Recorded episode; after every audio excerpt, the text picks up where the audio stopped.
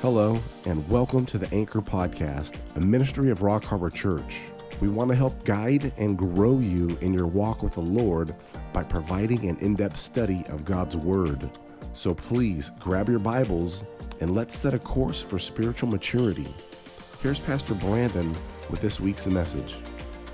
I think when you look at these kinds of things that are going on, um, they serve as warnings. Um, the fact of how brutal uh, people are becoming, how violent people are becoming now, um, that you can't even have a discussion with people anymore uh, because of their hostility of opposing them. Like that one guy in New Jersey gets thrown out of office because he refuses to put up a pride flag, uh, and he's thrown out of office because of that. And you understand, this is the new state religion. That's what's being foisted on everyone. And uh, people are getting tired and sick and tired, basically, of this being rammed down our throat and and we see what's happening and you have to then take a step back and understand that God is warning humanity because this is global all this stuff is global and then the fact that you know you look at the uh, situation with Iran, you look at the situation with Russia, Ukraine, which is a proxy war. There, I think they, my best estimation is they actually want a nuclear bomb to go off. I think they want a nuclear exchange or something to that effect so that they can clamp down on more of a need for global government. And so, I, I you know, this whole thing that you see uh, in Russia and, and Ukraine and America being involved in this, and you know, uh, us having labs there and us, you know, laundering money through there. Um, this is not an accident. This is all planned, and that's what we have to understand. And God's God's showing the world this is what they're doing, and no one's paying attention. And, and that's where it brings me to what we're going to study today. Um, we're going to look at the preservation of the remnant because we're going to now dig into Sodom and Gomorrah now. And I'm going to take several, several weeks to unpack every section of the whole episode of Sodom and Gomorrah. But this is the Bible, one of the, the high points of God's judgments. Uh, you, for, the first judgment is, is uh, obviously being banned from the Garden of Eden by Adam and you know by God through Adam and Eve, and the next one obviously um, is the flood, and then the next one's the Tower of Babel, and then after the Tower of Babel is Sodom. So when you look at those things, those markers, those are warning signs to all of humanity that um, judgment is coming. There's a payday someday and that everyone will have to account for what they did and how they lived. And what, one of the great truths that you're going to see from this passage is the concept of the remnant. And the concept of the remnant starts early on, even in Genesis, and continues all through the Bible to this day. The remnant is the believing element that believes in Yahweh, believes in Jesus, that will be spared from judgment. That's why getting saved is so important because you escape God's wrath. But if you're not saved and, and uh, you're doing what our culture does, you can expect wrath will come to you one day. And, and the examples that were given in Scripture are meant to be warnings that this can happen to you. This can happen to your individual society. You will be destroyed. You, you as a person will be destroyed physically and then destroyed in, in the sense of ruination in an eternal flame called the lake of fire. And that is a ruination state. It doesn't mean the person doesn't exist, it means that they, they, they exist for all eternity in a ruinated state. And that's what it means to be destroyed. And so today, it's going to be pretty heavy because we're talking about judgment. And I can tell you this this is why the churches avoid this subject. They don't want to scare people, they don't want to make them uncomfortable. But I look at it differently from another standpoint, and so do you. This is God saying, You need to escape this through me and my son in belief. And, and the fact that this is real, this can happen to you if you don't get yourself right with me. Because if you do, I will preserve you through the judgment. I will, I will remove you from the judgment. And that's the, the promise God makes to anyone who believes in Him. So, the thing about this, before we get into it, is that the world rejects the notion of God's judgment. Most of Christ- Christendom rejects the notion of God's judgment. It's never talked about. Heaven and hell, all that stuff is never talked about. Jesus is portrayed as a life enhancer, that he's just an addendum to put onto your life, and he'll kind of make your life better, and, and you have this spiritual buddy. Instead of a savior, he's a spiritual buddy that actually enhances your life or makes it better. And, and that's how really a lot of Laodicea sees Jesus. He's just a life enhancer. But they don't see him as a rescuer from judgment, a rescuer from God's wrath, a rescuer from hell or the lake of fire. They don't see him that way because he's not portrayed that way because they don't talk about judgment. And why do they not talk about judgment? Because they don't want to convict the person of sin. That's the problem. Because the reason people get judgment is because of sin that cannot be forgiven because they have not come to faith in the Messiah. And therefore, they are left in their sin to be condemned in it. That's how serious Christianity or the Bible portrays this situation. And yet, the churches don't talk about it. We're not going to talk about this. We're not going to definitely not talk about judgment. We're not going to talk about hell. We're not going to talk about talk about sin. We're trying to talk about having your best life now and give you a few pointers and tips to make your life better. That's all it is. But when you see a, a passage like this, it should wake everyone up. I know you're awake, and I know that you know you know uh, you get it. But the rest of the Christendom doesn't get it. The rest of the world doesn't get it. They don't like this. They don't want to account. So basically, the idea is Sodom and Gomorrah serves as a, ju- a warning a warning to all nations, a warning to all cultures, a warning to anyone that doesn't believe in God and doesn't practice his ways. And even goes to a society that if a society like the United States, which is based on Judeo Christian ethics, if they don't continue to practice righteousness, do the right thing, you're heading for doom. Okay? And that's what we see in our culture. They have jettisoned the Judeo Christian ethics, they've jettisoned God, and what we have is a Babylonian religion all through our society. Well, guess what? Temporal wrath is coming to America if this doesn't change. God has no choice because this is an example of what God does to every nation that doesn't practice righteousness. So, anyway, understand though, God doesn't want to judge, but His holiness forces Him to judge. Okay? So, God gives grace and He gives mercy, and He wants to bless all the nations and offer the way of salvation, offer the way of righteousness, of how to be saved, but many will choose to reject it. And they leave Him with no choice. And I like what C.S. Lewis said about, about hell. He said, The gates of hell are locked from the inside. People put themselves there. God offers it, but they don't want it. You know why? They want to live the way they want to live, they want to do anything they want to do. That's why. They want to become a God unto themselves. And so they reject it.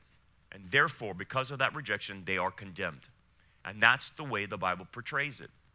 Anyway, I, I, PJ Media had a good article, Our Titanic, and I think that sums up everything. Uh, the world gets more complicated and we get more stupid. Have you noticed that? We have buffoons running our country. We have children running our country, like Isaiah's mentioned, right? And his, his article says the core issue is that changing political mores have established a systematic promotion of the unqualified and sidelining of the competent. We don't require competence anymore. Near zombies are wheeled in and out of Washington, and nobody's worried. It should worry you that we have zombies running our country. It should worry you that we have zombies running the educational system. You should, it, it, should worry all of us that zombies are running the media and Hollywood and, and, and music industry. It should worry us that we have zombies running our churches. Zombie pastors, checked out, clueless, out to lunch. It should worry all of us. This is not good. It is a sign of judgment that you have been given over. When you have bad leadership, God gives you actually what you deserve. So we're under judgment. If people say, is America under judgment? Absolutely, it's under judgment. Look around you. God gives a nation over. You want, you want transgenderism? Here you go. You want pedophilia? Here you go, but I'll judge you for it. I'll give you what you want. We are on the Titanic, it has been struck. We have to stop shining the brass on the Titanic. You have to stop rearranging chairs on the Titanic. It's down, it's going. So we have to rescue as many as we can possibly rescue. Get them in the lifeboats. Speak righteousness, speak the truth. Because the Titanic's going down in terms of the world. We're heading for the tribulation. So let's go to the text as it starts out. And what you're going to see then is in, in the midst of judgment, God preserves a remnant. And this is where we get the remnant theme from. So the setting is this is the, the Lord and two angels have come to visit Abraham, talk to him about Sarah, and that Sarah is going to have a, a, miraculous child by, by the name of Yitzhak or Isaac. And that was the whole purpose of the uh, of visiting with Abraham. But now there's a second purpose. So once they're done with Abraham and Sarah, the Lord and these two angels then uh, are ready now to do another move. And the move is to judge Sodom and Gomorrah. Okay? So, so they, they, they get up from dinner or lunch and then they, they're moving that way. So that's where we pick up in the story. Then the men arose, obviously the Lord and two angels, from there and looked towards Sodom. The idea of he, in the Hebraic understanding of looking towards something means I'm heading to this to do something about it. And Abraham went with them to send them on their way. So it would be typical that when you you had travelers and you were hosting them, that you would kind of go and escort them a little ways to their destination. So that's what he's doing. And the Lord said, Shall I hide from Abraham what I am doing? So the Lord is speaking within himself. Moses is, is writing this down, obviously, later on, years later. But the Lord is asking himself a question Shall I, I, shall I hide from Abraham what I'm going to do? And, and he's not. And the reason he's not going to hide it from Abraham is because it involves Abraham. It involves Abraham's family. Because guess who's in Sodom? Lot and his family. So Abraham is thinking about this, obviously, because he knows the Lord's going there for judgment. He knows how bad Sodom and Gomorrah are. So what he is doing is God saying, I'm going to share this with Abraham because it involves him. Now, the reason the Lord shares this with him not only involves him, but Abraham has this intimate relationship. And eventually, when he when he sacrifices, uh, he's willing to sacrifice Isaac later on in his life, he will get the term friend of God. Friend of God is not given to every believer. A friend of God means that you faithfully follow his commandments all his life, and then you pass the ultimate test in your life and showing that your commitment to God, that you're willing to sacrifice for what is necessary, and then you're given the term friend of God. You won't know when you're given that term, only God knows when you're given that. But he gives it to Abraham, as we know from Scripture, after the, the attempted sacrifice of Isaac, and he stopped at that point in time, he, again, to prove uh, Abraham's faithfulness to the Lord and willingness to obey anything the Lord tells him to do. Okay, the same is true with the disciples. After three, three and a half years of ministry, Jesus says this to them You are my friends if you do whatever I command you. No longer do I call you servants, for a servant does not know what his master is doing. But I have called you friends, for all things that I heard from my Father I have made known to you. Now, what is the idea about becoming a friend of God? Now, once you pass the ultimate test in your life, that you're willing to do whatever it takes to follow him. The big test. At that point, you move into a different type of relationship with the Lord. You move into a relationship to where he actually shows you things. Before, as a servant, you don't know your master's will. When you move over into this category of friendship with the Lord, you start seeing things. You start seeing the bigger picture. You start seeing the plan of God. You start seeing the will of God, which other believers can't see. And when you have that ability to see that, that means you're a friend of God. That means He's sharing with you. He basically, what He does is He opens your eyes to see the big picture. To, he opens your eyes to connect dots, if that makes sense. Most Christians can't connect dots. They see what's going on in the world, but they can only go so far. They can only go maybe uh, to a political level. But they can't go any further than that and understanding what does this mean spiritually. As all of you can probably understand, as you see the world in which it's going, that is a message from God. And what is God saying through that message? If you're saying, I don't know, that indicates your spirituality. If you say, Yes, I see what's happening in our culture and I see where it's going, I get the message, I understand, then maybe you are a friend of God. But people that are not friends of God can't understand the plan. They're blinded to it. They might be saved, but they, they can't see how all these things add up. What does it mean that they want to put us under the dictatorship of the World Health Organization? What does it mean when they want to put us into a digital currency? What does it mean that they're destroying our economy through, by destroying fossil fuels? What does that mean spiritually? All right? What does it mean when this whole month has been a circus of LGBT agendas all over the place? What does that mean? If you can't answer those questions, you're on the level of a servant. But if you can, you're on the level of a friend because you're now being revealed. Flesh and blood did not reveal that to you. It's God the Father revealing that to you so you can understand what's happening. And that's what he's doing with Abraham. So, first of all, he's going to include Abraham in this information because it includes involves him. And it's going to involve not only him, but the rest of his family, and then the Jews, and then eventually the church needs to know this. So Abraham has to get this down and understand why. Since Abraham shall surely become a great and mighty nation, referring to Israel, and two, all the nations of the earth shall be blessed by him. Now, that means the Goyim, the Gentiles, will be blessed. So it's Jew and Gentile will be blessed by him. The, the blessing aspect is salvation, okay? The blessing aspect is once someone is saved, then they live a life of obedience and they live in a blessed state. And then they can become a friend of God and understand what's God, what God's up to. So the reason is not just simply God is a friend with, uh, uh, with Abraham, it's the fact that what Abraham's going to see and learn needs to be passed on to all of Israel and all of the uh, saved Gentiles. Okay? This is inside information that everyone needs to know this. And what is it what is the basis of this? It's the Abrahamic covenant. It's the blessing aspect of the Abrahamic covenant.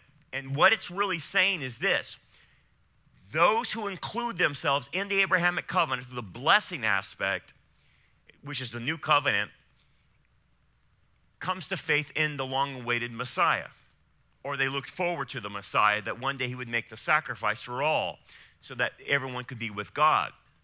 That's the, the seed aspect and the blessing aspect of the Abrahamic covenant. When you're excluded from the Abrahamic covenant, it means you haven't come to faith in the, in the one true God. And you're excluded from the blessings, which primarily mean the new covenant, but the, all the blessings that God wants to give a believer. And therefore, the person is under a curse. He is under the curse of the Abrahamic covenant. So it all ties to Jesus, no doubt about that. He's the seed aspect. But once you believe in Jesus, you're included into the Abrahamic covenant as a goyim. You become a partaker of the new covenant spiritually, and you're included. And inclusion means you're in covenant with God. You are in a, a relationship with Him that can never be broken. Okay? And that's through faith in the Messiah. Obviously, exclusion refers to ultimately being cast into the lake of fire, but also temporarily judged as well. Now he's going to go into the purpose. So basically, Abraham, this is what I need you to do for Israel and the Goyim that are going to come to faith and come into the Abrahamic covenant. And I'm going to use this situation in Sodom for you to teach others and the rest of all the believers. For I have known him in order, and the idea of known is, is the word yada. It's actually it's a very intimate term in Hebrew. It's sometimes it's actually used in a sexual connotation, like uh, Adam, Yada, Eve. That she knew he knew Eve, which was a sexual connotation. In this sense, it means it's just a close, intimate relationship with Abraham. He is a friend of God. So, for I have known him in order that he may command his children and his household after him. What is that idea there? It means to pass on the faith and teach the, that, uh, the righteousness of God. Because Sodom is an illustration of God's righteousness and holiness. And so, Abraham, the scene I want you to see is I want you to pass this on to your children and your family that I am righteous and that they keep the way of Yahweh. It's derech. And derech, derech means the course of life lived in conformity to the covenant's obligation, that we're going to live according to the way. We call this in the New Testament walking in the light, that we walk with God. And that's, that's in relationship to Him. So, Abraham, what I want you to teach from this situation is I want you to teach my righteousness and the fact that all who follow me must be teachers of righteousness to this world.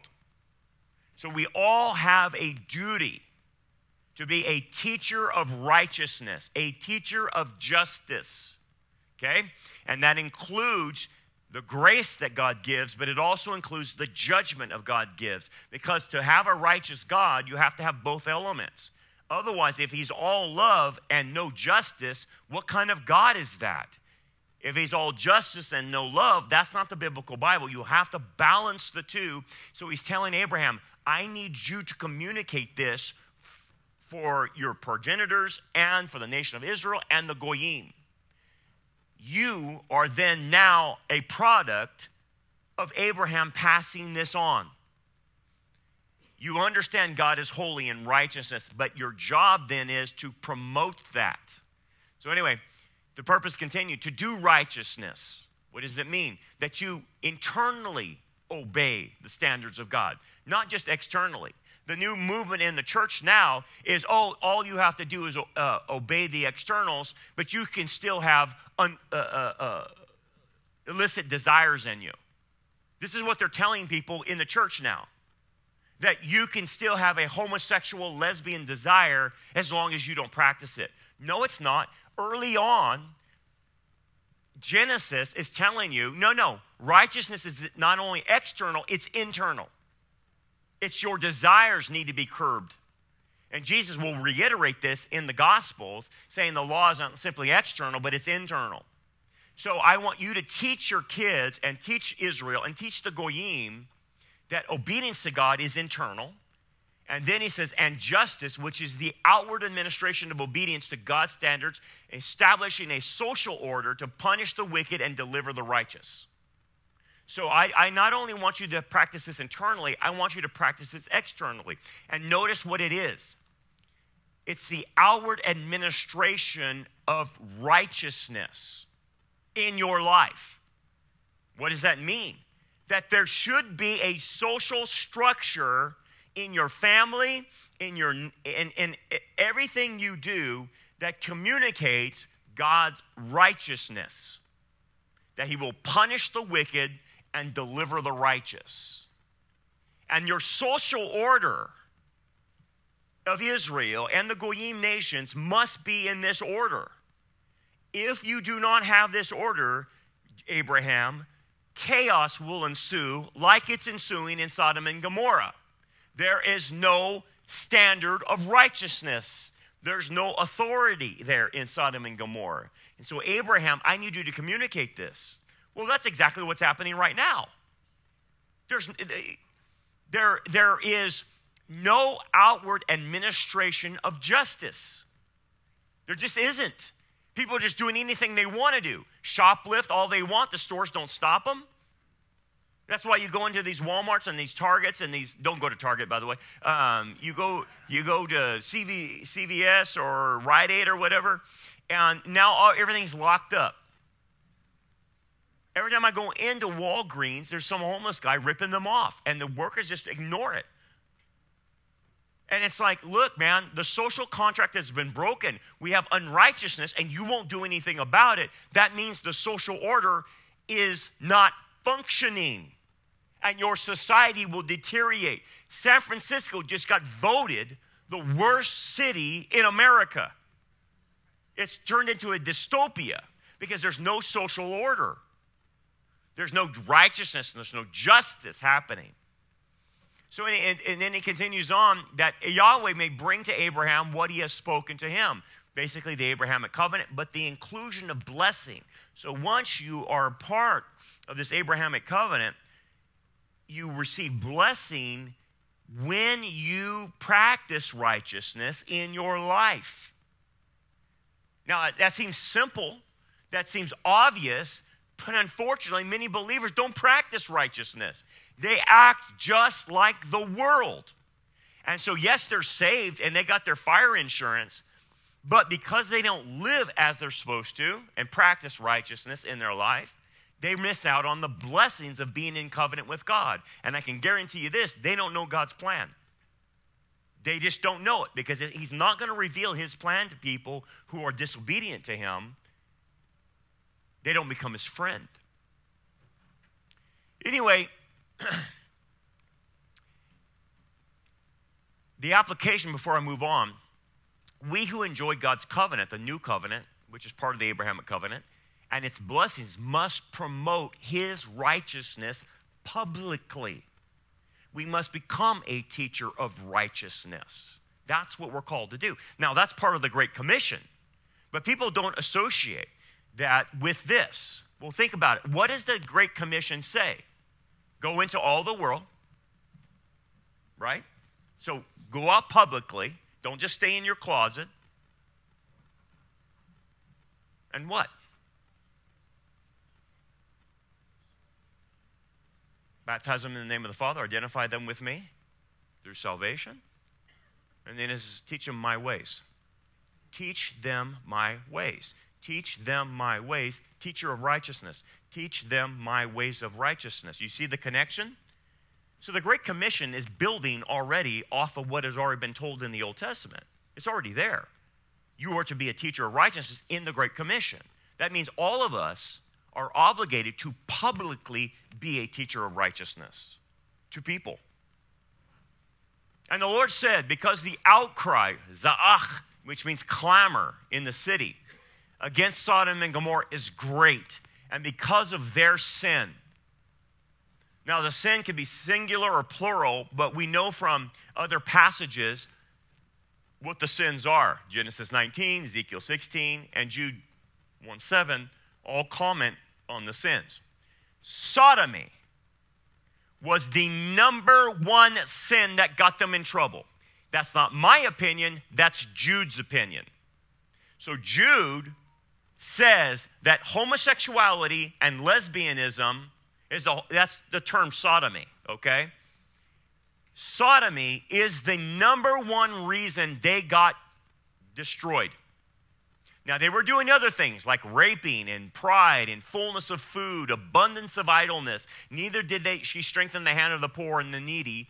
Uh, they were haughty and committed, uh, committed the abomination before the Lord. The abomination before the Lord, according to Ezekiel, is sodomy. That was that required the death penalty, okay, in Mosaic law. That's the issue. Okay? There are the other issues that Ezekiel mentions, but Jude then says that's the main one. They went after strange flesh. And that's the main killer. Okay? So that being stated, do not let anyone tell you that the sin of Sodom and Gomorrah was a lack of hospitality. That, I mean, can you believe anyone makes that argument? But guess who makes that argument? The LGBT. oh, you got you Christians got it all wrong. Yeah, you're right. After 3,500 years, Moses, all of us, Jude, we all got it wrong.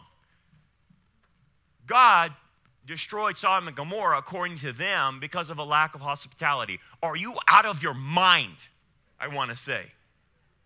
Are you out of your mind? But here's the thing that argument actually works with Christians because that's why so many Christians are accepting homosexual marriage and accepting transgenders. That's because they don't know. So don't let anyone fool you. The sin of sodomy will destroy your culture. That's where everything starts. That's where the perversion starts. And now I can tell you where does the sodomy movement go to? It goes to children. That's the end game. That's the end game for the LGBT agenda uh, eventually is to move to pedophilia. That's where it ends up. That has always been the agenda in America. That is always the target these, these people that brought the transgender movement from Germany into America, that all of them are pedophilers. Okay? All of them. And they got this group together in America and started the transgender movement to end up in pedophilia. That's where it all ends.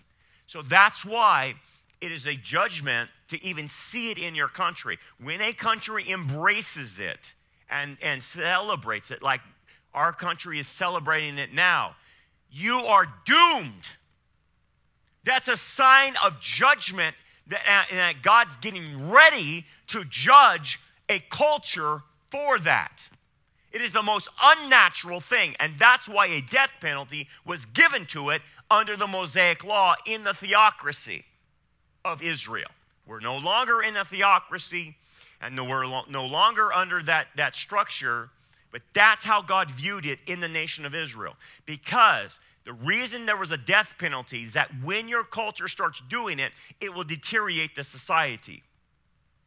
That's why God forbid it, forbid it and said there's a death penalty attached to it. That's why he gave a death penalty attached to adultery. Because if adultery keeps happening, it will deteriorate your society. Look at all the single moms raising people. And where are all the, the, the mama daddies or the daddy, baby daddies or whatever? Where are they?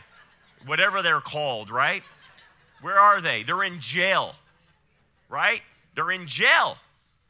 All these baby daddies or whatever, um, they're gone.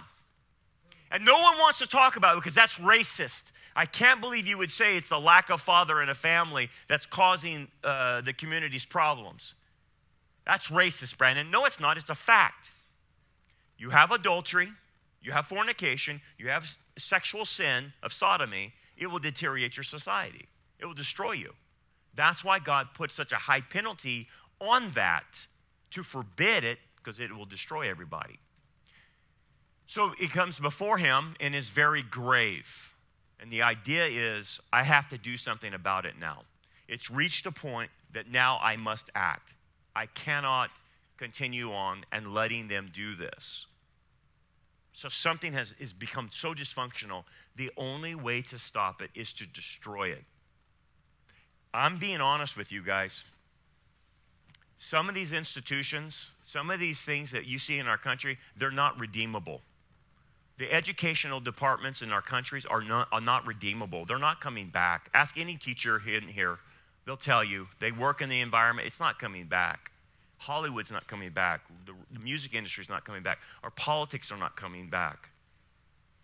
And that, that doesn't mean you have to despair. You just have to accept reality. They have went so far, you just don't come back. You've crossed lines. You think the school's ever going to put the Ten Commandments back in the schools? You're going to say, oh, shucks, man, we made a huge mistake. We got to get rid of the LGBT agenda. And critical race theory, we got to get rid of that gosh, we were so stupid. Man, please forgive us. And, and yeah, we're getting rid of that tomorrow. No, no.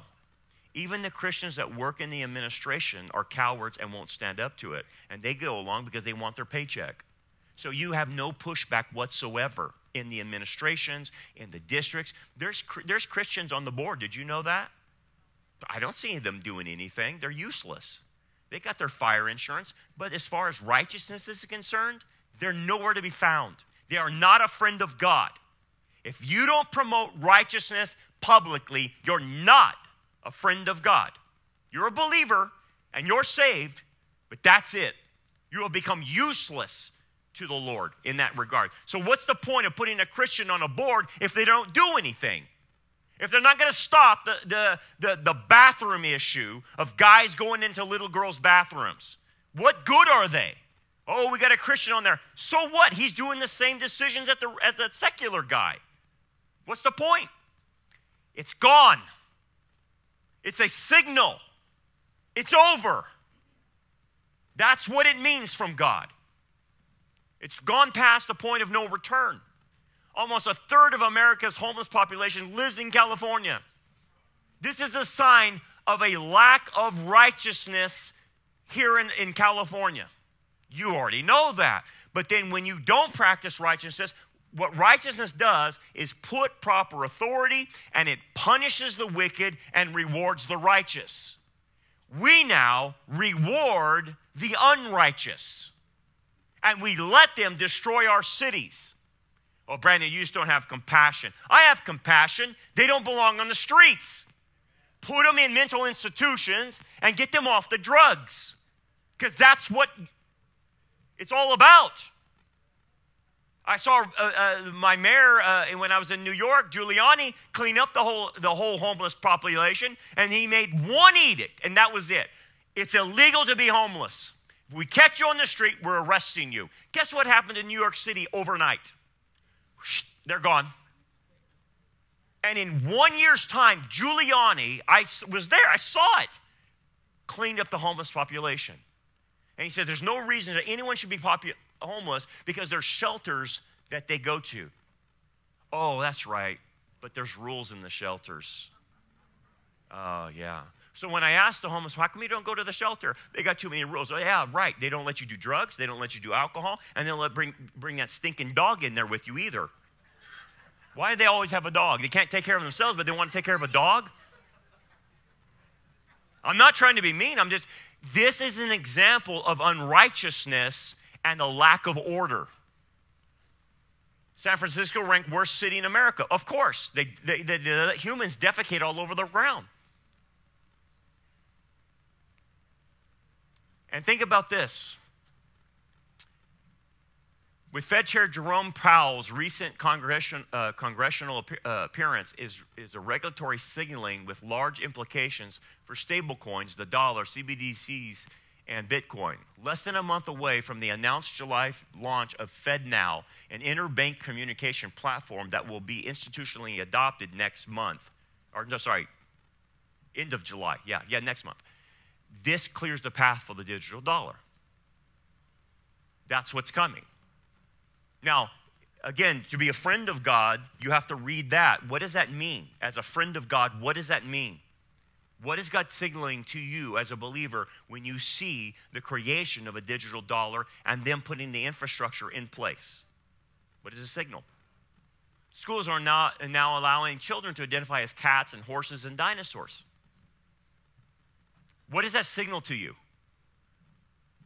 What does that signal? What adult lets a child come in and say, I'm a fur, furry or furby or whatever they are, and wear a tail and things, and I got to treat them as if they're a cat, a dinosaur.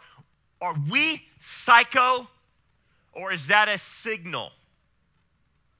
It's a signal that the social barriers and constraints because of righteousness have now broken down. We have the inmates running the asylum and the adults are letting it happen.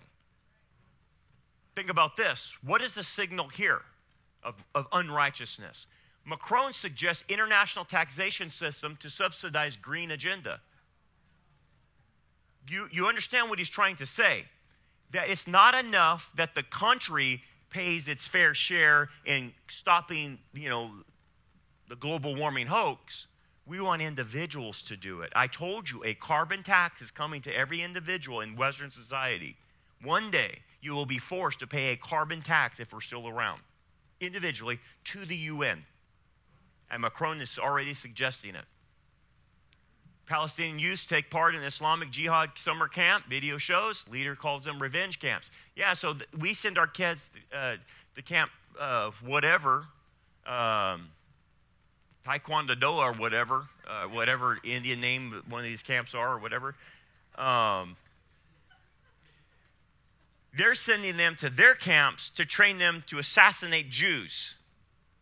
And, and, and we give the Palestinians millions and millions of dollars. And, and the, the, the, the, the dumb people in Washington continue to fuel this. And basically, it's going into the hands of terrorism. What does that signal to you? Graduate wrestles mic from a parent school official declares to stunned crowd. Um, you don't let me get my moment. Today is going to be all about me. So she, they, didn't, they didn't say her name long enough or something like that. So she flipped out at a graduation, grabbed the mic from that lady, and started giving her name and blasting everything. Dude, this, what is this deal now with disorderly conduct among people? Why are they not under control anymore? Because you know what? You see the cop behind her? Because the cop stands back and doesn't do anything. Now, again, I'm pro law enforcement. Don't, uh, don't get me wrong. But when that woman is not arrested at a graduation for disruption, sometimes we have anarchy. Why, why is that? Why, why are they letting her do that? This is probably a campus police, and you know how the campus police typically are at colleges and universities. I'm pro law enforcement, don't get me wrong, but I don't understand this standing by and not arresting her. I don't get it. You get to disrupt the entire graduation? Come on, man. First trans state lawmaker in U.S. arrested on charges of distributing child sex abuse images. I, I never saw that coming. I just never saw that coming. Did you? I, I would never think uh, a trans dude, girl, whatever he is, would ever be mixed up in child sex abuse uh, scandal. No, I never ever think that. Are we fooling ourselves? Laughing in our faces, Hunter Biden appears to lavish White House dinner after sweetheart deal with the government. They're not going to do anything. They slapped them on the wrist, and so the DOJ can say, "Yeah, we did the little thing, so we're done with Hunter." We have a two-tiered system of justice in America. You realize that? And it's because righteousness is not a framework in the country. So, what I am showing you are symbols of Sodom. This is how Sodom was. If you don't practice righteousness, people like Hunter Biden get off, while other people get locked up for less things or made up things. When will there be a, be a day of reckoning for those who suppress the COVID origins lab leak theory? Oh, by the way, yeah, the new evidence now that we know is it came from Wuhan. But no one wants to talk about that. It's all out now. It's out. Everyone knows, but they don't want to talk about that because China is buddies with the Biden administration and they're not going to hang out their buddy. Coors Light hosts Denver Pride Parade after apparently learning nothing from the Bud Light fiasco. Are you crazy? So, Coors Light, you're going down with it, huh? I guess BlackRock, told you, as they told Bud Light, to do the same. Hmm. No righteousness. World Health Organization Comprehensive Sexuality Education teaches younger children masturbation. So, next year, the United States will probably hand over sovereignty to the World Health Organization. Okay? This is what they do. This is the things they push. Imagine you in your own personal health care being told by Tedros what to do with your health. And America is planning to sign it April of 2024. They almost signed it this last May. And for some reason, unbeknownst to me, they punted it for a year. Imagine that. This is what they do. This is what this is what you'll have to take your kids through. Well, we require you if you want you want doctor's attention, you must go through this your children must go through a course of understanding transgenderism and all this other stuff if you want medical attention. That's where it's going. Too many people in America now seem either possessed of violent antipathy.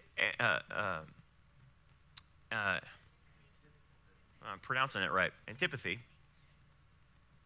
towards those who disagree with them and, or are governed by a complete indifference to victimizing of others. We appear already to have reached a crisis level.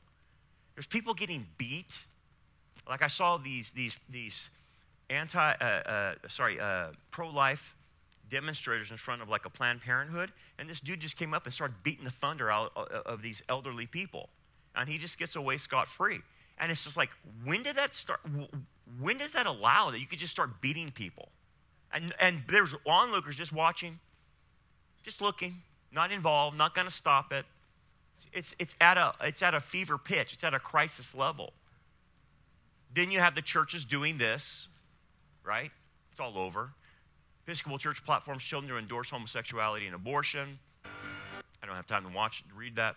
North Point Church baptizes openly transgender man after giving blessing to transition. What? In September of. I don't have time to play that. I'll play next week. Chairman of, of Jen Hatmaker's Child Sex Change Organization are active at North Point's LGBT Kids Ministry. These are in the churches, okay? Transvestite White House flasher tries to make biblical argument for transgenderism. Now, how does she do this? She takes Galatians and says there's no, neither um, uh, Jew nor Greek, slave or free, male or female. And so that so basically she used that passage to say God doesn't care about your gender. Do you understand how dumb that is? Do you understand that's not even in context? What was, what was uh, Paul talking to the Galatians about? Salvation. That everyone is welcome to salvation Jew, Greek, slave, free, male, female. It was all how, how everyone's welcome to become saved. It had nothing to do that God doesn't care about your gender. Nothing. But yet people will believe this flasher. There I can't even watch her anymore. Transgender baptizes, baptizing. So, that's a picture of Sodom. And I think, personally, we're past the days of Sodom. We're past what Sodom was doing because we're now tinkering with genetics and tinkering with, uh, you know, pedophilia. I will go down now and see whether they have done altogether according to the outcry against it that has come to me, and if not, I will know. Now, this is the same language that you see. The Lord came down to see the city of Tower uh, which the men had built. Come, let us go down. And they're confused at our, the language. What does it mean that the Lord leaves heaven and comes down? Because the Lord knows all, He's omniscient. What is He doing? Well, it's an anthropomorphism, but what it's stating is this that before God judges anything, He does a full investigation and He has witnesses. So, yes, God knows all, but He always include in His legal system witnesses. So the two angels will serve as witnesses, and he himself will serve as a witness that they went down and saw exactly what they're doing. And again, so that there's no mistaking that when he judges, he do, does it with every detail known. Okay? That's the idea here. Then the men turned away from there and went towards Sodom, but Abraham still stood before the Lord. And Abraham came near and said, Would you also destroy the righteous with the wicked? Now, again, he knows God is righteous, but he wants, he's trying to get at something. Suppose there were 50 righteous within the city. Would you also destroy the place and not spare it for 50 righteous that were in it? Far be it from you to do such a thing as this, to slay the righteous with the wicked, so that the righteous should be as the wicked. Far be it from you. Shall not the judge of the earth, uh, of all the earth, do right? What is Abraham getting at? He knows that God has the right to destroy Sodom and Gomorrah. But what's the problem for Abraham? Lot's there. And Lot is a believer. Even Peter mentions that he's a believer. He calls him righteous Lot. So, in the back of uh, Abraham's mind, he's thinking, I get it. They, dis- they, they deserve to be destroyed, but will you destroy them along with the righteous? Is his question. I want, he wants to know. So the Lord said, If I find uh, in Sodom 50 righteous within the city, then I will spare all the place for their sakes. Then Abraham answered and said, Indeed, now I am but just dust and ashes, very humble. I've taken it upon myself to speak to the Lord. Suppose there were five less than 50 righteous. Would you destroy all of the city for a lack of five? So he said, If I find there 45, I will not destroy it. Let's continue on. And he spoke to him yet again and says, Suppose there be 40 found there. So he said, I will not do it for the sake of 40. Abraham, Abraham, do you get it? Are you getting it now? No, he doesn't get it. Then the Lord said, Let not be, uh, then he said, Let not the Lord be angry, and I will speak. Suppose 30 should be found there. Gosh, come on, dude. So he said, I will not do it if I find 30 there. And he said, Indeed, now I have taken it upon myself to speak to the Lord. Suppose 20 should be found there. Really, Abraham, you keep pressing this, don't you? So he said, I will not destroy for the sake of 20. Then he said, Let not the Lord be angry. Okay, here we go again. And I will speak once, uh, uh, speak, but once more. Suppose 10 should be found there. And he said, I will not destroy for the sake of 10. So the Lord went on his way as he finished speaking with Abraham, and Abraham returned to his place. Now, why did he get down to 10? That's the size of Lot's family. Would you destroy it even if Lot's family is there? No. Now, I can whittle this down even further. In Jeremiah 5 1, look at this when Israel's about to be judged by the Babylonians, look at what Jeremiah says. Run to and fro through the streets of Jerusalem. See now and know. Seek in her open places if you can find a man. If there is anyone who executes judgment and who seeks the truth, I will pardon her, the kingdom of Judah. Did you see what Jeremiah said? I will pardon Jerusalem if I find one person, one righteous person. So the rest of the question is would he spare the city of Jerusalem for one person? Yes. For one righteous person, I will spare the entire city. Wow. That's how important the remnant righteous are to God. This is what is delaying the judgment on America. It's because of you. He doesn't destroy it because of you. They, uh, these people in America deserve judgment, just like we did before we come to faith. And we are holding back the judgment on America because of the salt and light still here. We're still here. So when, when will God judge America? And it's built on is anything too hard for the Lord? And here's the thing can the Lord separate in judgment the righteous from the wicked? So that the righteous, the answer is what? Of course. Is anything too hard for the Lord? No, He could do it. Let me show you this. This is in Joshua 10. And the Lord said to Joshua, Do not fear them, the Amorites, for I have delivered them into your hand. So the Lord routed them before Israel, killed them with a great slaughter at Gibeon. And it happened as they fled before Israel that the Lord cast down large hailstones from the heaven on them as far as, as Azekah, and they died. Now, get the scene. Israel, under Joshua's leadership, is fighting the Amorites. And so, you know what God does? Keep fighting, but here's what I'm to do I'm to nail everyone on the head with a hailstone. So, as these two armies are fighting, the hailstones start coming down and they pinpoint every enemy of Israel and miss every Jew. And so the hailstones boom, boom, boom, boom, boom, and it's precise. There's no Jew that gets killed by the hailstorm. What is God doing? I can separate the righteous and the wicked. Even in a hailstorm, I can make the hell hit the right person. Wow. So let's finish on this. You will see later on the rest of the story. We will go into Sodom and Gomorrah and see how vile and wicked it is. And it's a picture of Western society, okay? Comes back to this Can God separate the righteous and the wicked in judgment? Okay. So, as long as Lot and his family are in Sodom, God will not bring judgment to Sodom. That's what he just told Abraham, right? I won't do it if I find 10. Okay, that's his family. But Sodom deserves judgment. So, how do you reconcile? Well, you're, you're, you're delaying judgment because the remnant's there, and, but they do deserve judgment. It's got to stop. At some point, it's got to stop. But you won't do it because people are there, the, the righteous are there. So, what does God have to do? He gets Lot and his family and gets them out of Sodom and Gomorrah, pulls them out, and then delivers the judgment and destroys all of the, the five cities. So, what did God do? He separated the righteous and the unrighteous by removing them from Sodom. I think that's a typology.